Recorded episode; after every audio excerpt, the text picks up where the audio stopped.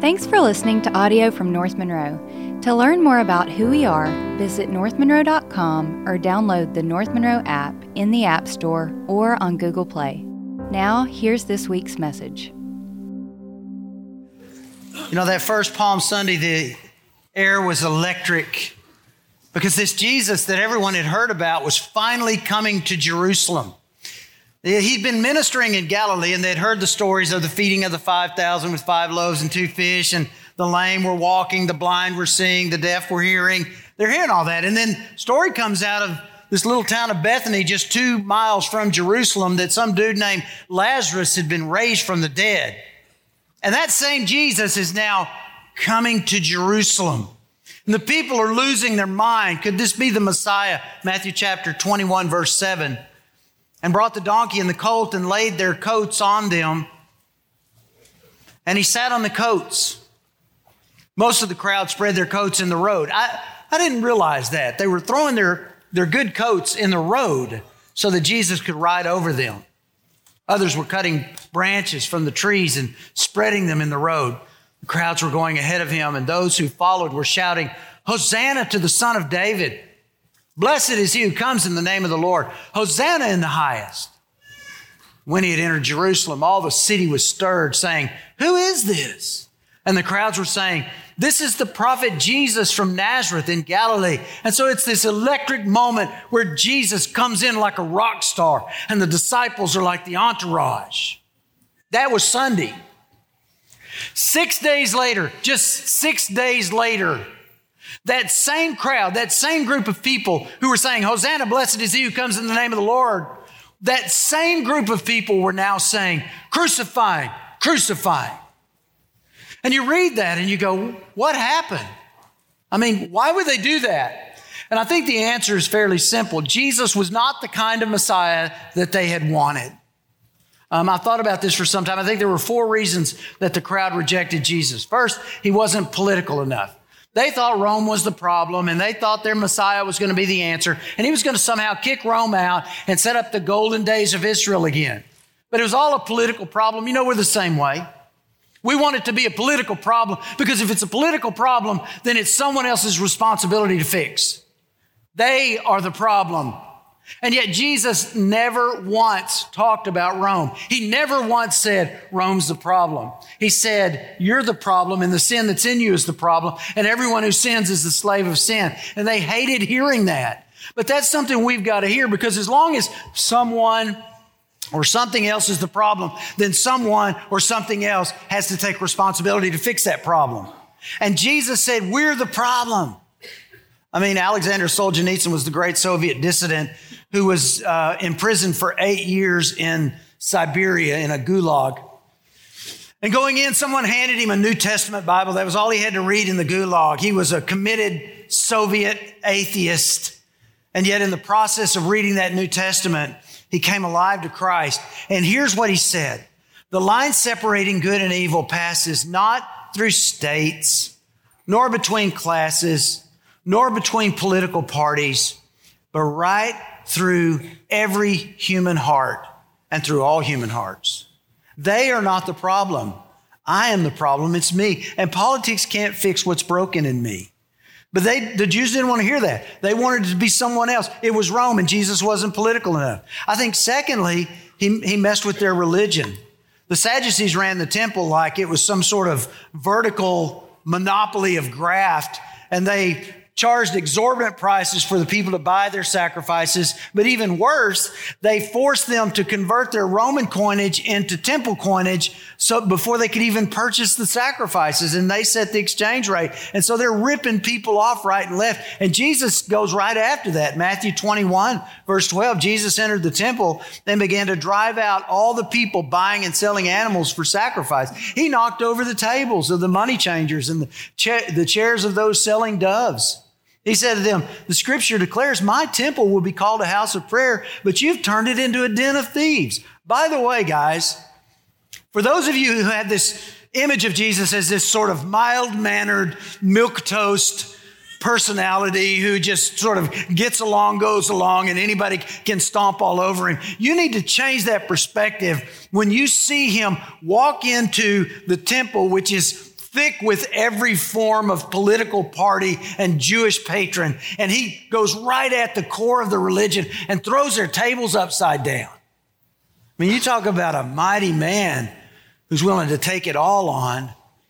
But you know, in the process of that, people get mad when you mess with their religion. They were expecting Jesus to come and do that to Rome, and instead he did it to them. Now, they might not like the Sadducees and they may be upset with the Pharisees, but they were their Sadducees and their Pharisees, and you don't mess with our religion. Third, Jesus seemed to be soft on sin. I mean, about one time in his ministry, he's teaching at the temple, and they drag this woman caught in adultery, caught in the, the Bible says in the very act, so she doesn't even have time to dress probably mostly naked, trying to cover herself with a bed sheet. They don't care. They want maximum humiliation. They drag her, throw her before Jesus, said, This woman was caught in adultery in the very act. Moses says, Stone her. What do you say? They're trying to trap him, knowing that his heart goes out to the sinner while he's at the same time upholding the truth of the law. Jesus said, Don't think that I came to abolish the law. I didn't come to abolish it. I came to fulfill it, which he did on the cross. But in that moment, they, they, they set a trap.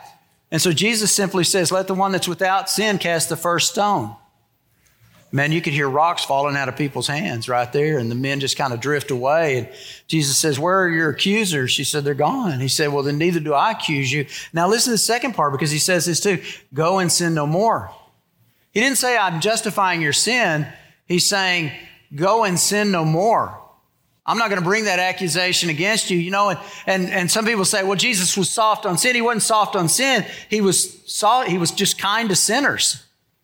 And aren't you glad? Because every one of us is a sinner. And yet, when we get into that judgmental mindset, that legalistic perspective that, you know, you need to deal with your sin, we are at the same time always ignoring our own.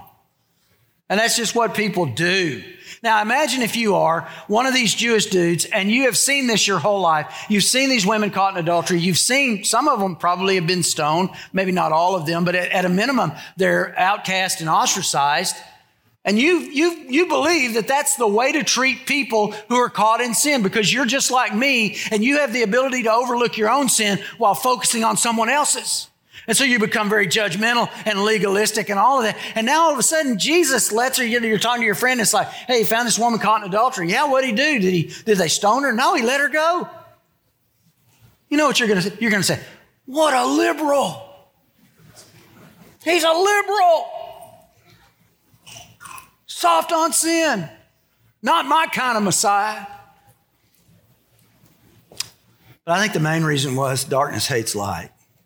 Darkness just hates light. John 3 19. And judgment is based on this fact God's light came into the world, but people love the darkness more than the light, for their actions were evil. All those who do evil hate the light and refuse to go near it, for the fear their sins will be exposed. Why do we see this animosity toward Jesus in our world today? Because darkness hates light. I mean, get it. Jesus said, Get it, guys. They called me Beelzebul, which is the Lord of the demons, the Lord of the flies. How much more do you think they're going to call you? They hate you because they hate me. We get all wrapped up in this and we're like, man, they're tra- trampling on our rights as Christians in America and all this other. Jesus predicted you're going to have a hard time because darkness hates light. And that's the core of it. So, six days after Palm Sunday, uh, Jesus is in the upper room preparing his disciples for the coming disaster. By nine o'clock the next morning, he would be on the cross. And he, in that moment, he gave them four things that he wanted them to remember forever. And these became so seminal that they were recorded in the scripture for us. These are four things we need to remember forever that occurred in the upper room when Jesus was with his men. And so here they are. I wanted to deliver them to you this morning. First of all, never forget Jesus was what he claimed. And we see this in the Passover. Uh, that night in the upper room, Jesus took the Passover with his men. The Passover, for those of you that don't know, it's an ancient Jewish feast that started when God delivered the nation of Israel out of Egypt. He did that with, with 10 dramatic, uh, devastating plagues, and the last was the worst. He sent the death angel through the land of Egypt to slaughter the firstborn child of every household in Egypt. And it was a part of the judgment of God of the Egyptians killing the, the uh, male children of Israel. And God does this to, to break the will of Pharaoh to release the people. But in order to distinguish between the Jewish households and the Egyptian households, he instituted a feast. And here's how it worked. Uh, the first month of their year was called Nisan. Now, the Jewish calendar doesn't line up with our calendar because the Jewish calendar is based on, on the lunar cycle, the moon, while our calendar is based on the sun. But Nisan is uh, March and April in the Jewish calendar. On Nisan 1, they were to take a lamb from among their, their herds and they were to hold that lamb until Nisan 14. So 14 days, they're to hold the lamb, make sure it's unblemished. Then on Nisan 14, and these dates are important because I want you to, just to see something that happened with Jesus at the Passover. On Nisan 14, there was another feast that was instituted. It was called the Feast of the Unleavened Bread. And the women were to go through their house and they were to get all of the unleavened, all of the leaven out of their house. And that was to, to go on for seven days. So it started on Nisan 14 and it would end on Nisan 21. And that's the Feast of Unleavened Bread. On Nisan 14th, when the Feast of Unleavened Bread started, they were to take that unblemished lamb and at twilight, they were to slaughter that lamb. Now, twilight for them was any time between three and six. They called it between the evenings. So at twilight, they were to slaughter that lamb. They were then to take the blood of that lamb and they were to paint it on the doorpost and across the lintel of their home. So that when the death angel came into Egypt, it would see the blood of the lamb and what? Passover. That's why they call it the Passover. And then after dark, on Nisan 14, which turns into Nisan 15. Now remember, and this is important, Okay. The Jewish day started at nightfall and not at 12 midnight. There were no clocks. In fact, I don't know if you knew this. There weren't any clocks until the 1200s. So they had no clock. So the way that they would they determine the start of a new day was at the end of the previous day. So at night, at sundown, that was the new day. So Nisan 14 uh, lasted until sundown, and then beginning at sundown, you have Nisan 15. On the 15th, they were to take that Passover lamb with unleavened bread and bitter herbs, and they were to eat that in their homes together after sundown on Nisan 15. You with me? So Jesus is in the upper room with his guys. And we know from the context of the story that that year that Jesus was crucified, the Passover, which happens on Nisan 15, was to occur that Sabbath Saturday. Now it's Thursday night, okay? In our time, it's Thursday night. In their time, it's Friday morning. It's after sundown, Thursday night. Jesus is in the upper room and he takes Passover. But he's taking the Passover a day early. And you're like, why would Jesus take the Passover a day early? And there's an easy answer for that because he would be in the grave on Saturday when the Passover occurred. Jesus took the Passover on Friday night at sundown, which is really our Thursday night, because he would be in the grave the following Saturday. You're like, well, then why did he take it at all? Because everything related to the Passover was related to Jesus. It pointed to Jesus. When John baptized Jesus, he said, Behold the Lamb of God that takes away the sins of the world. Everything about Jesus Christ was, was typified or typed in the Passover. And he wanted them to be able to see that, that he was the sacrificial lamb, that by his blood we are freed from judgment and we move into life. And so he took the Passover with his guys on Friday night, well, really Thursday night, Friday morning. And then by nine o'clock the next morning, he was on the cross. And he was on the cross for six hours when they went to uh, determine whether or not Jesus was still alive, and they did this because they were trying to get ready for the Passover on Saturday, they went by the criminals and they were going to break their legs because if you break a criminal's legs on the cross, they collapse, they can't get a breath of air, and they suffocate. But when they got to Jesus, he was already dead. They stuck a spear in his side, and out came water and blood. Maybe you know that story. He was already dead at three o'clock which, and this is what I wanted you to understand, which was Nisan 14th in their dating at three o'clock is the precise time that the Jews in that moment were killing the Passover lambs to celebrate Passover later that evening. Do you get it? Jesus was crucified on the cross at the precise time that the Passover lamb was sacrificed. Now, why did he do that? Because he wanted to connect the dots. That Passover celebration started, depending on how you date Moses, either 1200 or 1400 BC. And here's Jesus at the precise same moment saying, My life is given for you. He died on the cross Friday morning, Nisan 14, precisely when the Passover lambs were being killed, or Friday afternoon, not morning. And he was connecting it together because here's what he, he wanted them to realize he was what he said, that this thing wasn't happening by accident. It wasn't by chance. Uh, back in the 60s, this uh, irreverent comic named Lenny Bruce once said that the crucifixion was just one of those parties that got out of hand.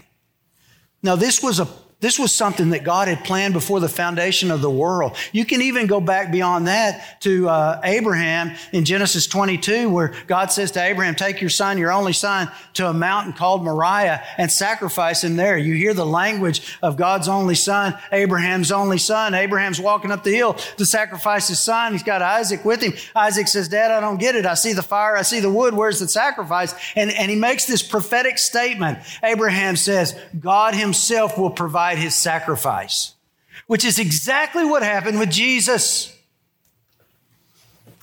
And, and, and I say this because when the pressure's on and you're in that upper room and, and there's a lot of uncertainty in your world and there's some opposition to your faith and values, you need to know, you need to know unquestionably Jesus was who he said he was.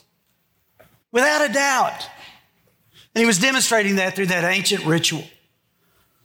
Second thing is never forget that Jesus calls us to humility. He did a second thing that night in the upper room. He washed their feet.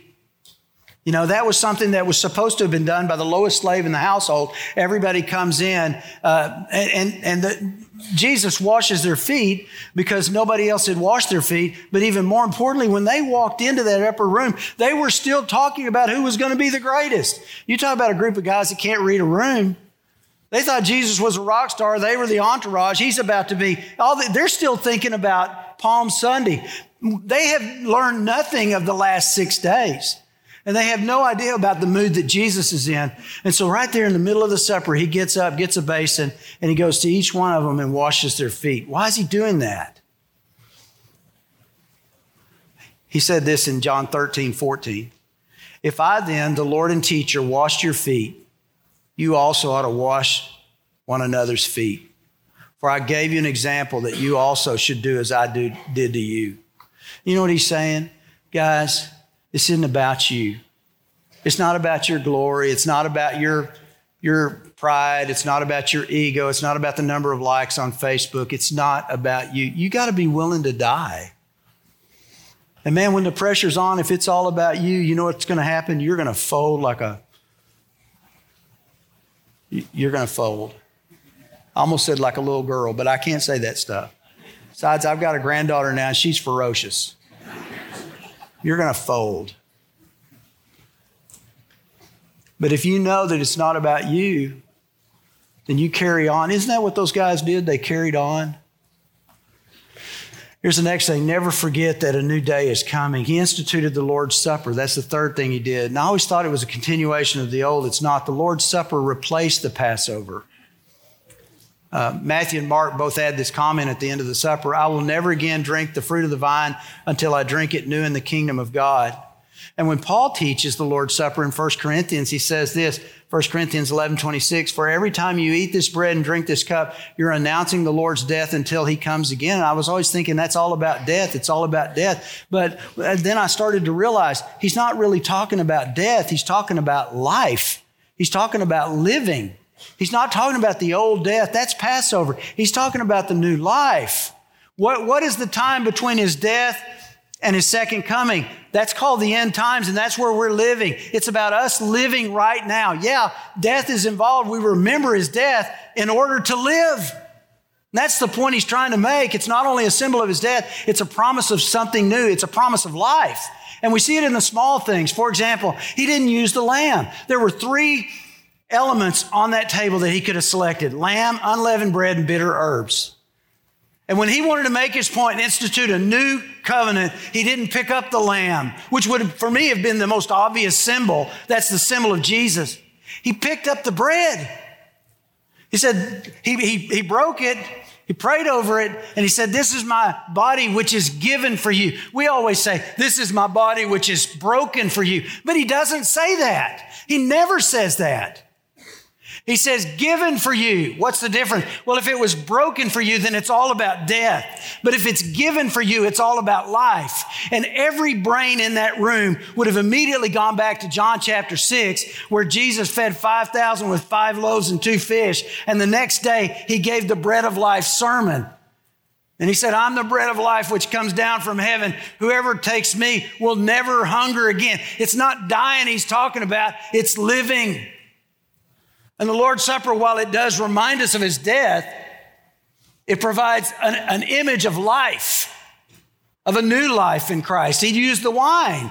You know, the wine wasn't even prescribed in Passover, it was just uh, there to wash down the bread and the lamb. And he picked up the wine and he said, This is the new covenant in my blood. And we always go, Well, it's about death because it's in his blood. But that's not the emphasis. The emphasis is the new covenant. The in my blood shows how it was done. Through the blood of Jesus Christ, I'm made new. But the new covenant is the, is the big news part of it. This isn't the old covenant. The old covenant is based on law and your performance, keeping the law. The new covenant is based on grace and the mercy of Jesus Christ. By grace, you've been saved through faith. It's the gift of God, not the result of, uh, of works that no man would boast. And it's new. And it's all about grace. When Jesus was trying to, to uh, describe uh, what the newness of the covenant was. You know what he told them? He said, It's like new wine in old wineskins. It's new, it's the new life. And I thought it was important too. He didn't touch the bitter herbs. The bitter herbs, we don't even know about the bitter herbs. When we do the Lord's Supper, are there any bitter herbs down here? Aren't you glad? the bitter herbs were to remind the Jews of the bitterness of their slavery. And I thought it was interesting. Maybe we're not to remember the bitterness of sin. Maybe we should forget sin the way God does.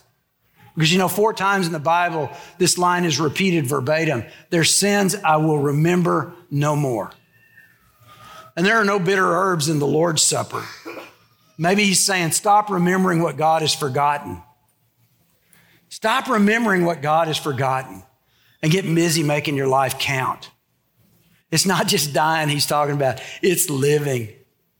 And he wanted them to know that, that you need to have a life that's full and rich and meaningful, a life that recalls the death of Christ to the world around there so you become the influencers of this generation. Never forget. And that last thing is never forget that your failure isn't final. He predicted their failure. That's the fourth thing he did in the upper room. As they walked out of the upper room, Jesus said to the 11 remaining disciples, remember, Judas is gone. He said in Matthew 26, 31, Tonight all of you will desert me. And I read that and I go, man, that's a demoralizing statement. It's like, it's like having a coach go, okay, guys, we're going to hit the, hit the court tonight, but every one of you is going to play lousy. You're going to embarrass me. You're going to stink up the, the, the place. Is that, is that empowering anybody? Is anybody going, hey, yeah, I'm ready to play now, coach? But think about what it meant. He's saying, every one of you is going to fail me. And I think what it means in the end is this when they failed, as we fail, it's already been predicted.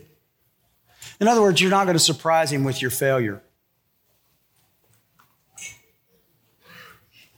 And they knew that this isn't going to catch the father off guard. He knew it was going to happen.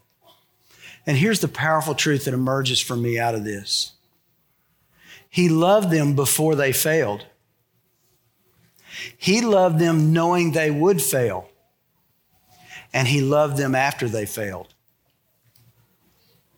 You see, if God predicts my failure, and He says, Di, you're going to mess up, and He loves me knowing I'm going to mess up, then when I mess up, I know He still loves me.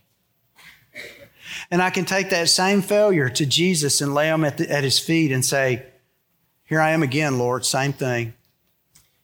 And He can say, You know what? I'm going to restore you, forgive you, heal you, because failure isn't final.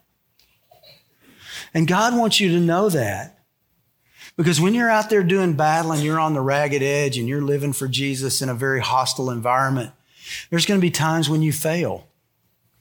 There are going to be times where you sin because of your own lust and your own greed and your own selfishness. But there's going to be other times when you sin because of your fear of, of rejection or your fear of what other people think or your fear of their opinions or your fear of failure, whatever it is.